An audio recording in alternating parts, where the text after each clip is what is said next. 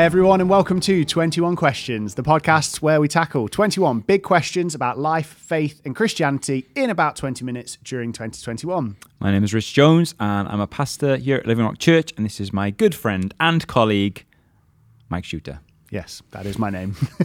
this is episode 16, and the whole series of 21 questions is available on our YouTube channel, Living Rock Church, or you can head to the description below with all the links you could ever find to every podcasting platform that you'd want to listen to it on, or that's pretty much it. But you know, there's loads of stuff there, so go have a look. Yeah. Um, this, as I say, is episode 16, and we are going to be asking the question this week: Is God sexist? It's a bit of a cheeky question, if you like, because It's a bit cheeky. our answer straight away to that is, of course, no. but um, the, there has been a lot of criticism leveled at Christianity over the years about um, Christianity subjugating women, putting women down, the Bible not saying anything about women. Um, I've, you know, there's there's there's been criticism level, leveled at um, Christians saying that they're anti-women, um, and in uh, a 19th century feminist. Elizabeth uh, Cady Stanton wrote, The Bible and the church have been the greatest stumbling blocks in the way of women's emancipation, Wow. which is an incredible um, statement to level It is. At, at Christianity and faith. And so we should explore this question because um, actually the Bible has pretty much the opposite to say about women. Um, and we'll get into why that is and, and explore some of those things. Yeah, and it's also helpful to kind of counter um, what Elizabeth Cady Stanton says with, I mean, when we picked up the stuff of what's Christianity ever done for us, one of Mm. the things we did talk about, if you've watched that, uh, I don't know what number that 21 questions that was, somewhere in the double back figures. the but uh, talked a lot about the emancipation of women being directly linked to Christianity, the, the way that Jesus treated women and talked to women, um, set a new kind of trajectory for how uh, Christians treated women, and also that many Christians were responsible for saving um, abandoned baby girls from Mm. from death because they were often abandoned by parents who didn't want. Uh, in in the Roman Empire, that didn't want to have a girl, they were actually adopted into families, and many other things that describe why um, the Bible kind of promotes and values women, uh, especially during a time in ancient history where women were property, Mm. um, overlooked, forgotten, not given any regard, and seen as property essentially. And the Bible transformed that view. Yeah, it did. Um, and Jesus in himself transformed that view. But Yeah. I mean, we'll, we will come on some of those things in a bit.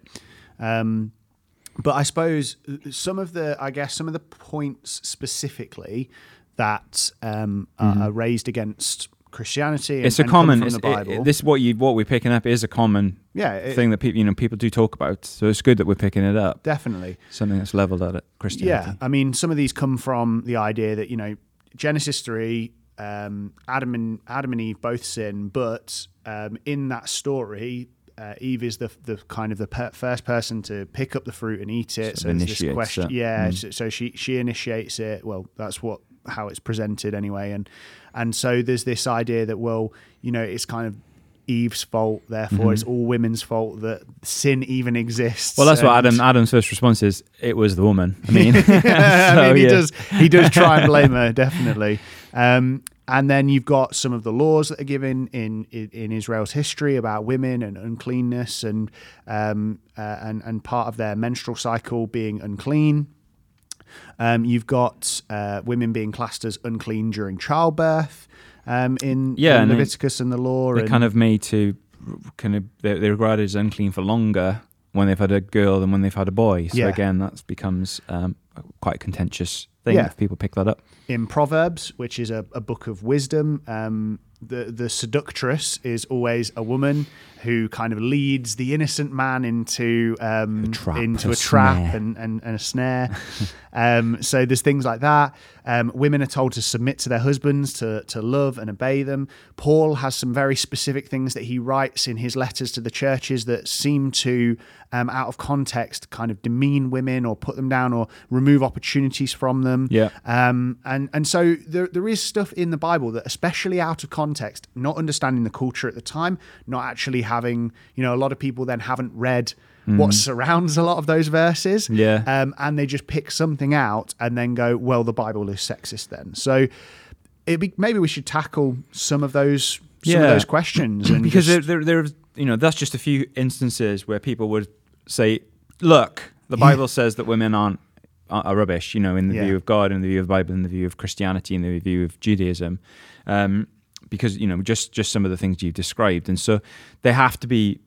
They have to be talked about. Um, Yeah. We're not going to pick up every example here, No, but there's always a counter to to that perspective. And and you, you know, the key was you you you talked about context Yeah. and understanding that. But I think we were chatting just before we started recording this about the misuse, Yeah. um, and maybe you could pick up on that a little bit. Just firstly, that that that that issue. Yeah, one. So one of the things that we talked about uh, again, I think in previous episodes, is the misuse of scripture throughout history, um, because because Christianity is this central religion of the of of kind of the medieval and ancient world. People understood that if they wanted to get things to happen Yeah. politically, if they wanted to send um, you know, England's armies over to Jerusalem and get in and, and kind of go about the Crusades, they had to get the church on board, which meant they had to be able to justify what they were doing um, from a God perspective. So they would take scriptures out of context, they would have priests and, and people who weren't really following the teaching of scripture to back up what they were saying. It's just and, totally misused. Yeah, and it's a massive misuse. You Yeah. know, even you know in the um, in the emancipation of slaves Hmm. um, uh, and and slavery in you know not too distant history, the Bible was misused to justify the keeping of slaves. Mm-hmm. Exactly, yeah. And um, and so you can't say, well, Christianity and Jesus and what he stood for and what he believed, you can't equate him and what tr- Christianity is supposed to look like Mm. with those abuses. We don't, you know, look at cars. If somebody uses a car to hurt someone, we don't go, okay, well, you can't have a car anymore, and we're going to Mm. Cars level are evil. That the, the cars are evil. It doesn't. Just doesn't make sense, and we know that. Mm. Um, and and it's the same with faith and Christianity. So you got that on one side, almost like a misuse from within, Mm-hmm. and then I think the other challenge is you got a misunderstanding from without, or you know, a misinterpretation from without. So, so there are some people that would level criticism be, about what the Bible says by taking things out of context, or by misreading what's been said and misunderstanding it, um, recognizing some things are symbolic, for example. So, Yeah. a prime example of that is ancient Rome. The, the church, the early church, um, was persecuted, and one of the things that they used to kind of make people suspicious of Christians in the early days was their the fact that they were called cannibals, and they were called cannibals because Jesus says, "Well, if you want to belong to me, if you're my disciple, you'll eat my flesh and drink my blood." Talking about communion, talking about the, The bread Eucharist, the the bread and the wine, figuratively Yeah. it was that was taken and misrepresented and said, "Look, these these dodgy lot, they're all cannibals. We should really like Be, be afraid of them. We should probably kill them, wipe them out, make Mhm. sure they don't have any influence, make sure they don't have any jobs. You know, they become the ostracized by society because of a misunderstanding and a mishandling of, of, of scripture as well, from without, not just within. Yeah. And I think those two challenges have led to some of these misconceptions about God and women, the Bible and women, Jesus and women, that we want to try and address a little bit today. Yeah, that'd be great. So starting with Eve, um, It's all about Eve. I mean, it's it's interesting because, like you say, God, when when Adam um, kind of tries to justify what's happened, they're both eating the fruit at this point. They've both disobeyed God Mm. um, and decided we're not. Um, uh, we're not going to believe what God has I'm obey told us. Yeah, yeah. We're not going to obey Him. Adam's first response is, "She made me do it," Yeah, basically. yeah. But that's not like that doesn't fly with God. No, right? that's right. So even though that's his accusation, that's Yeah. not what. No, he pulls Adam up, Hmm. and and uh, you kind of need to go back right to, to the beginning. You need to go back to Genesis one because actually you see this little conversation that goes on in the Godhead, the Father, the Son, and the Spirit. They're not mentioned, but there's a conversation that's happening in in within God. Yeah. Okay. and uh, maybe we should do a Trinity one, but oh Godhead one. but they say, "Let us make man or mankind in our image." Um, and let us and, and let us make ma- male and female. Yeah. So there's this description of mankind is male and female, and their job as male and female is to represent us Yeah. and to rule and to have dominion in the earth, to be fruitful, to multiply, and to to rule. Okay, Yeah. So so that's right there in Genesis one. In Genesis two, God creates Adam, Yeah. this like Adonis from the mud that he then breathes his own breath into. But God actually looks at Adam. He says, "It's not good that he's alone. he needs another and takes in in the in the Genesis story takes the rib takes a Mm-hmm. rib from Adam, puts him to sleep first he's very good, and then creates Eve. And then Adam wakes from his surgery and lo- looks across, and there's Eve, and he says, "At last, you know, this is woman of." Um, you know, bone of my bone, flesh of my flesh, and Yeah. and God says, right now it's very good Yeah. because the, the, there's a man and a woman together, and and so the, the this kind of original decision in Genesis one is fulfilled in Genesis two, and then to do that together into Genesis three, and then together they they fail at that. You know, they they disobey God as you've described. But although in the story, and Eve is the first one to kind of engage with the serpent who tempts her to take the fruit. And if you don't know the story, I'm sure you've got a bit of awareness of it. But it's uh, when when God pulls them up for it, He actually addresses Adam. yeah. And part of the challenge is probably Adam hasn't spoken correctly enough to Eve about what, What the limits were. are in the first place because yeah. she doesn't seem to fully understand that. And Mhm. that could well be down to Adam's issue, not hers. hmm And also, the, the buck stops with Adam for God Mhm. um, and his responsibility for them both, for Yeah. Adam and Eve. Where was Adam when the serpent's telling Eve all this stuff? When Yeah. he's convincing her and, and and and tempting her in this way? You know, her husband's nowhere to be found Yeah. to protect her and care for her and be alongside her in, Exactly. in dealing with those Yeah. challenges and Yeah. stuff. So it And and she's described as a helper to him. Mm. And again, that can sound quite derogatory or a little bit like, oh, second rate. It's not at all. Actually, God Himself, that same word in the Hebrew, God is described of God Himself as our helper yeah in some of the Psalms and the songs that are sung. You can't tell me that's demeaning God. You No. can't demean God. And so, therefore, it's just, it's just really helpful to have a thorough understanding of the whole context of Scripture when you take a text. Yeah Otherwise, it becomes a pretext if you don't put it in context. so, um, yeah, so it's really helpful for us to understand that. And then when it comes to the law, so we, Levitical we law, get yeah. through Genesis, Exodus, and then God kind of gives the Ten Commandments and then expands on his law and how the nation of Israel is supposed to live. And again, seemingly when we get into Leviticus, we get into these rules for living. Mhm. Women are, it's especially again, we've got to think we are looking from from one culture Mhm. into another. Yes. So that already is going to distort Totally. what we think. Yeah. Um, but from our culture, it looks it looks quite um, m- m- uh, disrespectful Mm. to some of the things it says about women. So, sh- can we contextualize some of these things th- a little I- bit? I think it's right. You know, you're talking about we're looking back three and a half thousand years on something uh, to a certain group of people at a certain time in a certain place, and Mhm. and the laws that God gives, some of them are moral laws. They they stand the test of time no matter what. Yeah. Morality is morality. yeah, Some were um, worship related liturgical ceremonial laws. So they Yeah. were about how the priests were to function, the sacrifices they were to bring.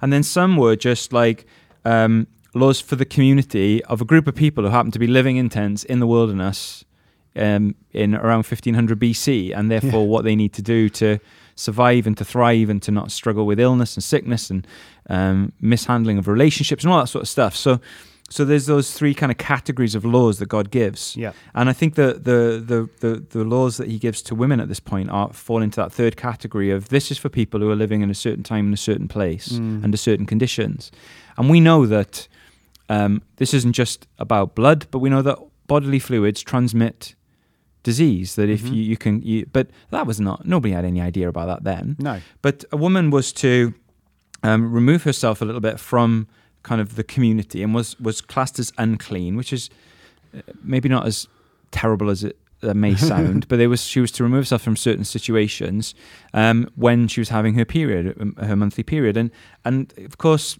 th- there's there's there's a, sh- there's loss of blood during that time, hmm and the opportunity for infection to take place through bodily fluids that have been left somewhere that somebody else could uh, touch an area where she, where the woman's been sitting. You know, the sanitary sanitary products weren't as they were, no, and it's just it's just a practical thing. And in the same way, men who'd ejaculated, if there was semen, um, they were to also be unclean for a period of time yeah, for for the rest of the day until they'd washed themselves and cleaned themselves from that from that point. Again, knowing that this bodily fluid can transmit disease if if if, if that person is infected in any way. And so so I think there's it's, it's it's important to recognize that there are lots of things that God put in place, like not eating shellfish. Yeah. Mentioned which I don't really know where they'd got in the desert anyway. But yeah, when, when they got past near water and stuff like that. But the, but these were like the you can get freshwater shellfish as well, and Okay, and yeah. they like they're the cleaners, they're the bottom cleaners for um, the, the the the water, not your bottom, and. Um,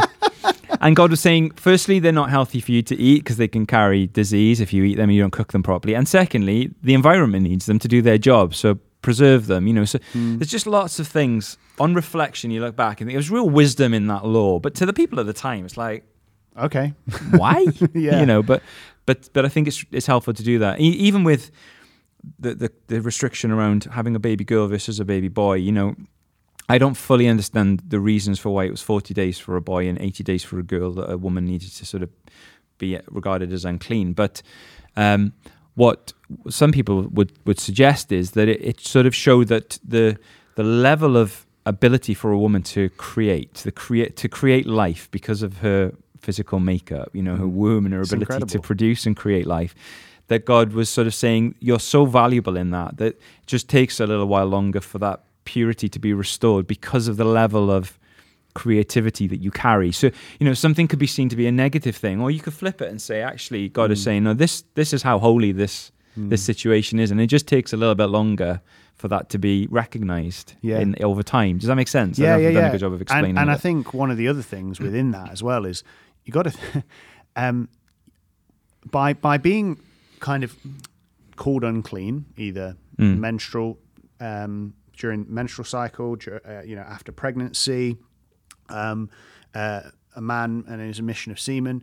I, I think the thing we've got to remember is what uncleanness meant. Actually, it was kind of a restriction of duties, what you're able to do, Totally, and yeah. and um, in some ways, you see the wisdom of God in actually just saying, you know what, ladies, after you've after you've given birth, Mhm.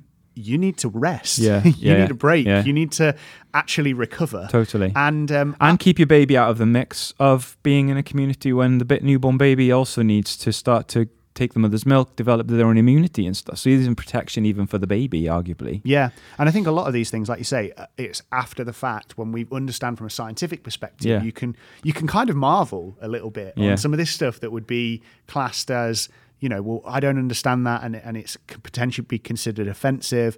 But actually, when you look at the wisdom of God um, in the scriptures, you see time and time again, and not just with this stuff, but all through the law in the Old Mm. Testament, you see these things, and and like you say, to the people at the time, they're like, Yeah. why are we doing this? Yeah. But now, with the, the lens of science and understanding and biology, you look at it and you're like, wow, Yeah. God, Well, that's incredible. Circumcision was imposed on men, not women. And just to make that really clear, it was Yeah. only the men that were to be circumcised. Female circumcision is is abhorrent, and Yeah. God had there's, there's nothing in the Bible to, support No. that at all. But but for men, they were to boy, baby boys, they were to be circumcised at the eighth day Mhm. onwards.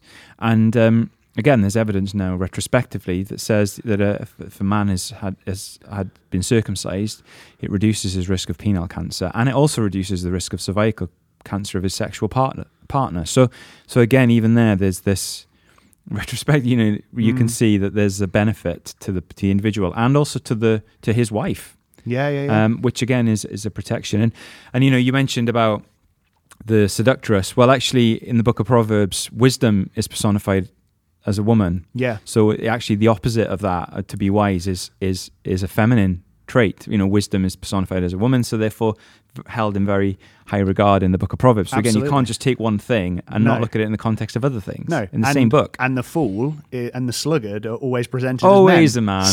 So, you know, we're, we're the lazy fools. And, um, you know, Swinging on the hinges, turning in his bed. and a, a woman is actually you know personified as wisdom which is the whole point of the book Yeah. so like you say exactly that And- you, you've got to put these things in Hus- context husbands, uh, wives submit to your husbands. You mentioned that one, Mm. and then Paul. If if anybody was reading that in ancient history, you know when it was writ- when it was written as a letter, all of, nobody would bat an eyelid, men or women. Mm. No, women not. submit to your husbands. It was like, yeah, of course. But then what the revolutionary thing was what he says next: Mm. husbands, love your wives. As Christ loves the church, love your wives as much as you love yourselves and your own Mm. bodies. That you look after your wives as, as you look after yourself that was revolutionary. That was like that totally transformed the dynamic in a marriage yeah where the wife was subservient, the husband was the boss. yeah But actually, Paul says, "Hang on a minute. Yes, submit, but husbands, you sacrifice and you you lay everything down for your wife. You love her sacrificially, and that just."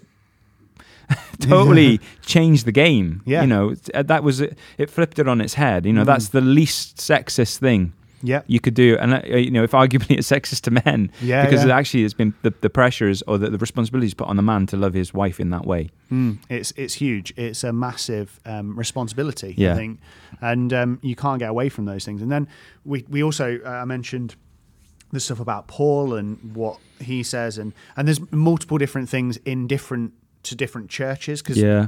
Paul writes Writes a lot Timothy, of letters. writes to Corinthians, particularly about related to women and and Exactly. stuff. But again, if you look at the context of a lot of those things, we haven't got time to go into them all today because they, you know, You're welcome. people have written literal, literally books on it. Um, but it's suffice to say, if you look at the context of these things, Mm-hmm. Paul clearly isn't insinuating women um, have no place in teaching in the church or that they have to remain quiet at all times. Um, he, he's not insinuating those things. No, because he actually talks about conduct of how a woman should address the church Yeah. in 1 Corinthians 11, and then in 1 Corinthians 14 he says women should be silent in the meeting. But it, but he's talking he's, he's talking about two different things, and it's about all about context. exactly, exactly. Um, so it's really important that we get that. Yeah, that's true. Um, I think one thing that would be really helpful for us to move on to is because where we would um, potentially clash with culture, and I don't think um, I, I personally think that a lot of people I speak to, Christian or not, do still have this view, but culture is is moving away from this idea of um, complementarity, complement, complementarianism, which is the idea that that men and women are supposed to complement each other because they're different. Because they're different, mm. and we do believe that the Bible teaches that men and women are different. Yes. and they have different roles, they have mm-hmm. different functions, their bodily makeup and, and who they are, the, the body that God has given them is there for a purpose and for mm-hmm. a reason, and it allows them to do things that the opposite sex can't do Yeah, as you- well or do differently. The ontological argument, like you say, created in a certain way for a certain t- purpose and task Yeah. in men and women to be able to, for example, produce children yes. is part of that, is tied in with all of that stuff. Yeah, absolutely. Yeah, and, and I think that is a bit that is contrary to to certain aspects of culture, but it's really Definitely. important and it's a really important teaching in scripture because um but what it doesn't mean is that in any way um, men and women are of different value because um, you know the the scripture is clear that now there's neither male nor female, Jew nor Greek, slave nor free. Yeah. In terms of our standing all one in before Christ. God, Yeah. exactly. Same We're all standard. one in Christ. We are all before Him, and the way He looks at us, the way that He judges us, the way that He weighs us, um, and forgives us is all the same. Um, and that uh, it's not just up to the man to to rule and be the boss and be in charge. You know, like you said earlier in that scripture in Genesis, um, it was the man and the woman Mm. which God gives the command to be fruitful, multiply, rule, and subdue the earth. Yeah. It wasn't just to to Adam; No, it was sorry, to both of them yeah. together. They're supposed to rule and reign. Absolutely. Um, The challenge, the challenge is that equality, people, is equality being the same, or is equality you can be different but of the same value? mm, And I think the the whole thing of equality is for a, for a woman to gain equality with a man, she has to do everything a man does. yeah, It's almost like I have to be, she have to be as you know, has to do all the things that a man can do, shows that she's equal, and they're equals. Well, actually, I don't think that's that's true. I think equality is about value, and it's Mm. about mutual love and respect, and that there are things that women will always be able to do that men won't be able to do. Mm. Childbirth is a prime example. yeah, We're different, we are. and we may different, uh, but we are equal in God's sight, and therefore we. But we have different roles and responsibilities. In that a woman can carry a child and a man can't. It's a different role yeah, yeah, in in life in society. Um, you know, a woman can can create and nurture a baby Mhm. from from conception through to you know six months old be, because of her the, what her body is able to do for the baby. That's a man could never do that. So. Yeah. There's no point me trying to say, well, I want to. Equality means I have to get all the, the body parts a woman has to gain. Equ-. No, we just we're equally valuable, but we have different things to do within within our, our, our world and within us- within society and within a marriage. That's the same thing. So our wives are no pushovers. No, not at all. We wouldn't marry them if they were. They're strong women. They are they are independent. There are things that they do really well. In fact, uh, some of our roles are not classical roles. You know, you do a lot No. of the cooking yeah. at home. All the cooking. And my wife Sarah does pretty much all the DIY, Yeah. and that's why I give thanks to God every day. And uh, And that's what we have to be really clear about is when we say that men and women have different roles, we, what we're not saying is classic 1950s standards. Exactly. yeah. We're talking about biblical, God given roles, often related to the body, Hmm. you know, and, you know, the, the, the fact is men have, for example, more testosterone. Mm-hmm. They have, they are, they would um, more naturally build muscle, be more naturally Mm-hmm. stronger. And in a world where actually, up until probably the past, what, 150, 200 years, Mm-hmm. pretty much all careers were physically driven. You know, you needed Mm-hmm. Yeah. to be able to blood, sweat, and tears to make stuff work. Yeah. exactly. There was Not pushing there buttons. were wars, and you, you know you needed fighters, and and all these different aspects of life that actually required um, that a man would have to go out to work. He Generally kind of- speaking, the man would have the physique and the, the makeup to, to be more successful in that situation. exactly. Generally. and of course there's exceptions Yeah. to those things, but but we're talking about a, a general kind of um, And I think statement. part part of what we're saying about complementarianism w- might be unpopular is that we do believe that ultimately uh, um, the the buck stops with the husband. Yeah. The buck stops with the man. Mhm. That's what we see in Genesis. That's what we believe the Bible teaches. It doesn't mean that the woman doesn't have her say, doesn't uh, doesn't have the influence, doesn't sort of um, isn't better at some things than the man is, Mhm. um, and vice versa. But but in it all, for my wife Sarah, she's very strong. She'll have her say, but she she will also let me make the final decision. In any relationship, somebody has to make the final decision. Yeah, And and the complementarianism e- element and argument is that God has created us to partner together. We're different, same value, but different roles and functions. And I Yeah. think that's partly it. But but what you see in the Bible is you see that taught, but it's but it's been misused or mishandled or misinterpreted, and therefore all of a sudden it means oh no, that Christianity in the Bible demeans women. The one of the other things is there are Bible stories where women are, are treated awfully. That doesn't mean God condones that at all. In fact, they're exactly. there's stories to say this God hates this stuff, but it Mhm. happens, and these atrocities happen, but it doesn't condone it, Mhm. um, and it's not saying this is God's will.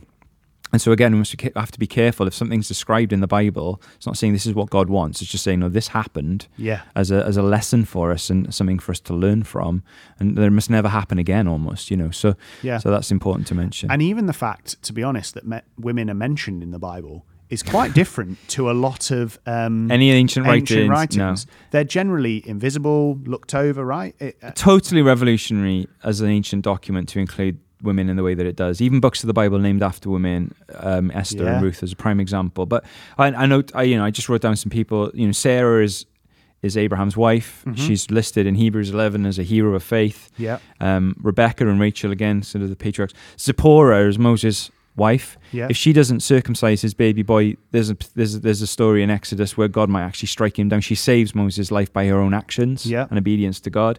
You've got Deborah, who is this judge, a Yeah. prophetess, and a judge who actually had authority and and brought judgment way before Judge Judy. and um, then you've got and more effectively. You've got I add. Ruth, who's like in this sto- in this time of great um, immorality and, and darkness. There's this ray, ray of light. This woman who is Yeah. faithful to her mother-in-law, becomes the great grandmother of King David, one of the greatest kings in Mm. in Jewish history. You've got Rahab. This she's a prostitute, but actually she believes and trusts God, and she's restored and saves Yeah. herself and her family. And I mean, And these keep- women are making it into the, the line, the lineage of Jesus. yeah, you know? exactly. They're listed as these as these part women who are in Jesus' line. Absolutely right. And and then in the New Testament, you know, we talked about Jesus' relationship with Jesus received financial support from women. Yeah. In his ministry and in what he did, that was like revolutionary. Yeah. No man would ever dream to do that. They'd be sort of- They'd be ashamed. be totally ashamed. Paul describes women in the churches as fellow workers. Yeah. Phoebe is is described as a deacon in the church who he sends with his own letters and he entrusts to, represent her to represent him to Mhm. groups of churches. You know, in cities the- where the, the, the churches were, were being born. Jesus' relationship with Mary and Martha, Jesus' relationship to his mother, Mhm. of honouring her, even as he's suffering on the cross, the one thing he makes sure is his mum is cared for by his best friend, John. Mm. So you just you have to read the Bible in its fullness. Yeah. Understand things. There are tricky verses in there. There are Yeah, some things that need to be understood more clearly that aren't on, on initial reading can look a little bit mm, is this sexist? Is this a bit dodgy? But actually, um, God wants us to understand that we need to read everything in, in, in, its full context and understand things in their time and know what the word is, is and the Bible is saying to us today. Absolutely. I think that that's the thing. It needs to be in context, it needs to be understood, but ultimately God has created men and women equal but different. Yeah. He's given them equal standing before him. Yeah. He's given every man and woman equal opportunity to come with come to him and meet him and be transformed by him. Mm-hmm. Yeah. And the fact is that every man and woman needs to find Christ. Yeah. And um a- and they're both in need of him and they're both able to receive from him. Yeah. And uh, there's no differentiation there. And No. ultimately, that's the most important thing Yeah. of, of all of this stuff is can can men and women equally come before Jesus? The ultimate leveler is how you can be saved. And it's Exactly. the same for all of us. Yeah. Exactly. So, a bit of a, a bit more of a contentious issue um, uh, in, in this episode, but we hope you've enjoyed that. Hope you've learned something, and uh, as always, we'll see you next time.